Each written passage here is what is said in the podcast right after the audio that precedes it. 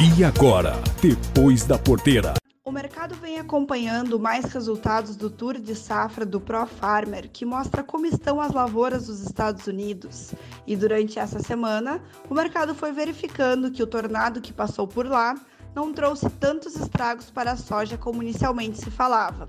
E então, corrigiu um pouco os ganhos dos últimos dias na Bolsa de Chicago.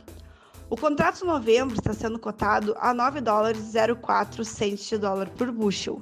Dólar essa semana está em alta e no momento está sendo cotado a R$ 5,60, com 0,84% de alta, e o mercado para o dólar está atento aos acontecimentos políticos internos brasileiros e também ao ambiente externo, com os dados econômicos piores do que o esperado.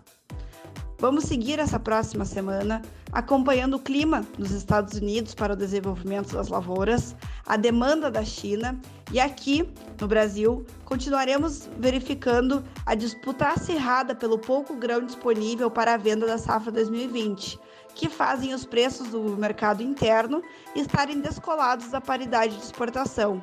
No Rio Grande do Sul, já foi comercializada cerca de 96% da safra 2020 de soja.